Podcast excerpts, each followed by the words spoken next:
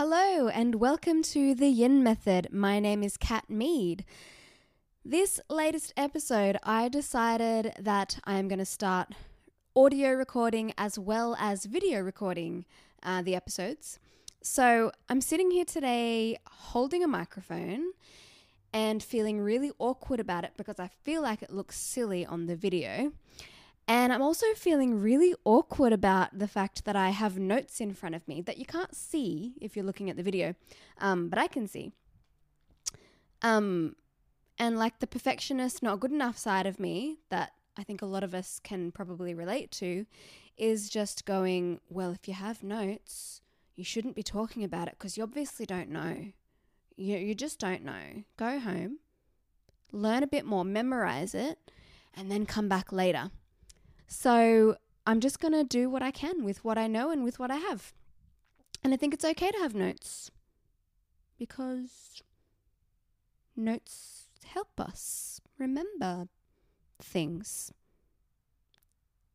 So, last time we spoke, last time I spoke and you listened, we discussed the lung and large intestine meridian lines. And this time I've decided to do the spleen and stomach meridians, organs, yin poses, because they kind of go really well together. The lung and the large intestines both work as a filtration system, um, as you would have heard in last time, in last, I was going to say last week, but li- really it was like two weeks ago, in the last episode. The stomach and the spleen kind of work uh, similarly in that they work in digestion and detox. And yeah, filtration. The spleen filters our blood. But I am getting ahead of myself. So, we're going to start with the spleen. And the spleen is our yin organ of the yin yang pair. Stomach is our yang organ because it fills and empties. So, when we talk about yin yang pairs, the yang organ tends to be more of a container, it fills and it empties. And the yin organ is more solid, it's more hidden in the body as well. Same with the meridian, actually. So the meridian line runs uh, in a more hidden place than the yang line. The spleen as an organ, I'm going to start with what the organ does, and then we're going to get into the energetics of this, and I'm going to actually try to explain to you where the meridian line runs. So, the spleen as an organ produces white blood cells known as lymphocytes uh, when it finds, sees, notices, detects. Detects is the word I'm looking for germs or pathogens or something like that. So it creates these white blood cells that help to fight off infection and inflammation. And I think that's really cool. It also helps to recycle old red blood cells. So that's what happens in our spleen.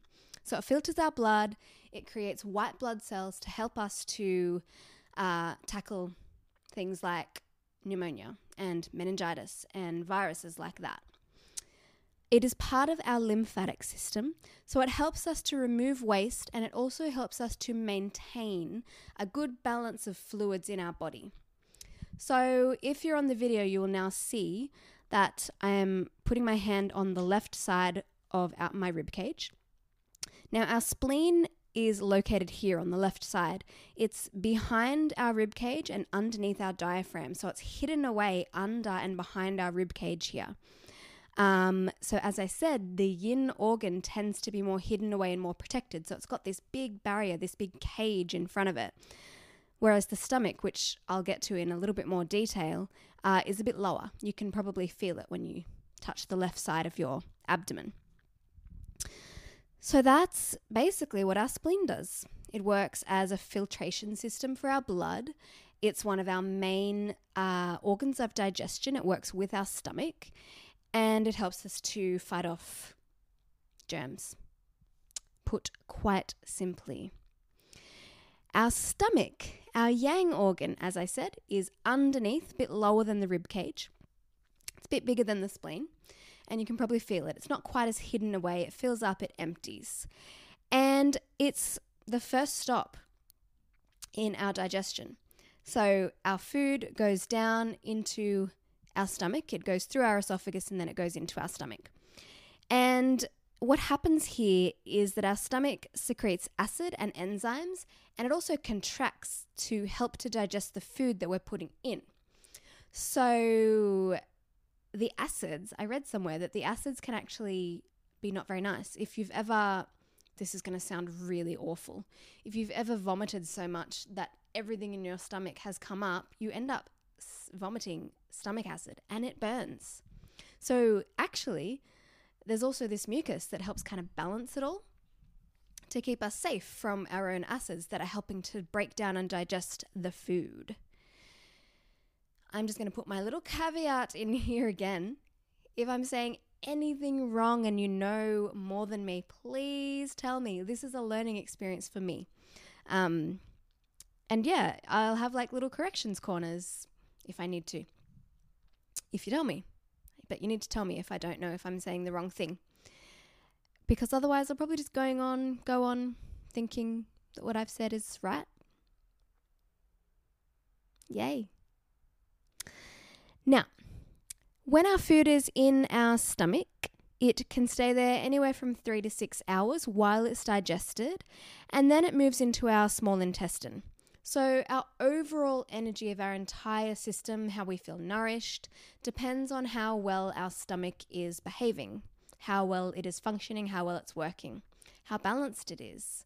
Uh, are the stomach acids and enzymes working correctly? Are they doing their job? So, that's a really quick breakdown of what the spleen and the stomach do as the yin yang pair spleen yin, stomach yang. Now, energetically, we'll come back to the spleen. They're kind of similar, but the spleen is kind of thought of in traditional Chinese medicine as the source of life. So it allows all of the other organs to feel more alive, to be more alive, because because it extracts source or essence nutrients from the food that we eat. And yeah, it's just kind of cool because it does that and it turns them into it turns these nutrients into blood and chi and chi is this energetic life force that really essentially creates our body. It's the building block of our body. So that's that when we are feeling an imbalance through our spleen we might feel lethargic weak dull. We might have poor or changed sleep patterns, so our rhythms might be off as um, as what they usually are. Same with our digestion. Our digestion might be off. It might not be regular. We might be anxious, we might worry, we might be obsessive, inflexible, we might feel a little bit ungrounded. It doesn't sound very nice. It really doesn't. But when it's balanced, we'll feel at ease, we'll feel at home in our body, we'll think more clearly, we'll be more grounded, we'll have better rhythms, so our digestion, our sleep will be better, and we will love ourselves more. Or we'll have better access to those self loving feelings. For the stomach, it's a really kind of active organ energetically. So, if you're nervous about something, you might feel butterflies in your stomach. You feel it there. It's expressed in your throat or in your heart, but you feel it in your stomach when something's happening, something big's happening nerves, excitement, love, lust. It's all kind of felt there in your stomach. It's like a little messenger. So, if you have an imbalance, you might be upset, you might be emotionally stressed, you might feel powerlessness, you might not be able to see or digest issues or situations that come up or arise in your life, and you might be more prone to being worried. I feel like the world at the moment is really unbalanced in our spleen and stomach. Just putting it out there. When we're feeling balanced, we're feeling more nourished overall in our system. If our stomach is sick, if our energetics that are associated with our stomach and our stomach energy lines are upset, the rest of our body feels off. You know, when you don't eat, you don't feel well anywhere. You don't have energy, you just, it's not a good thing. Um, but you feel more nourished, you feel more empowered, you feel less stuck, and you just feel overall better. You have a better sense of well being overall when your stomach is well. Okay, I feel like I am zooming through these uh, things, but that's okay because, you know, bite sized pieces are nice. Get it? Bite sized pieces, spleen, stomach.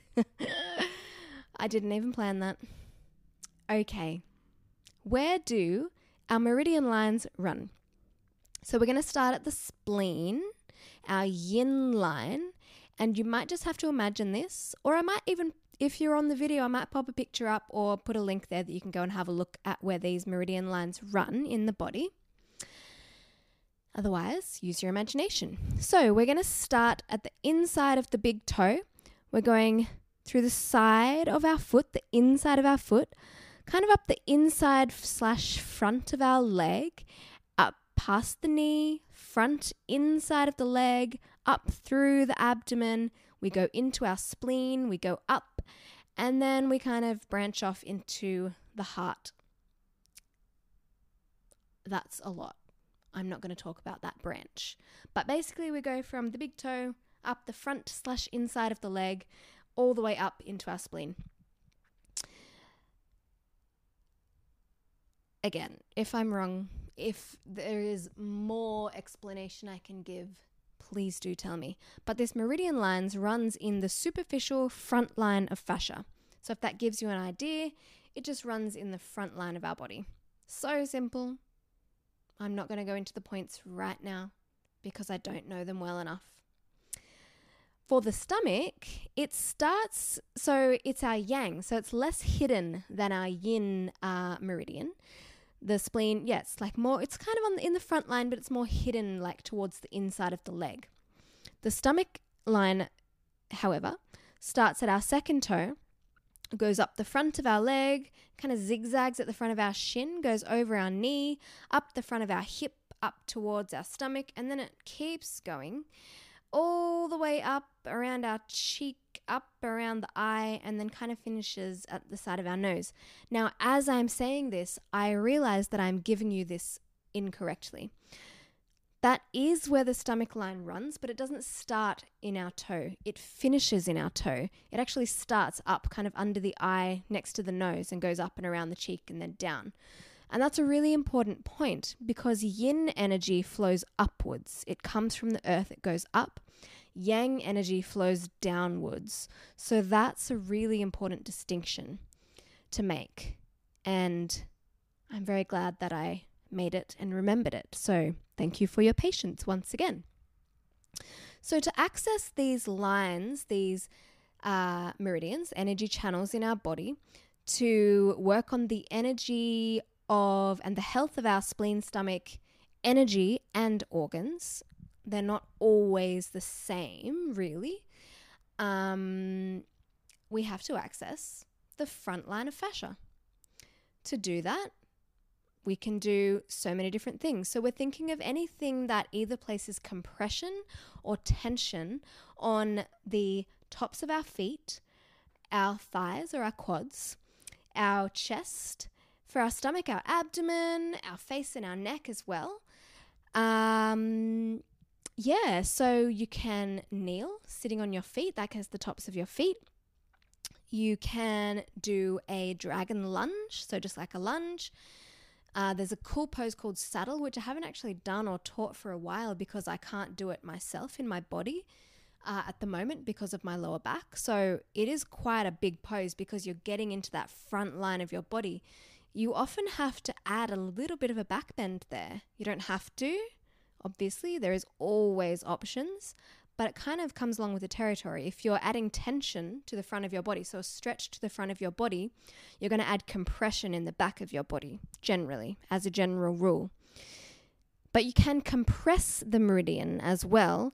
And then when you come out, you get this fresh supply of oxygen blood, oxygen rich blood into that area that you've compressed. So you squeeze it and kind of uh, get those lymph fluids out and then it moves stuff around and then you flush it when you come out of the pose when you've compressed it especially.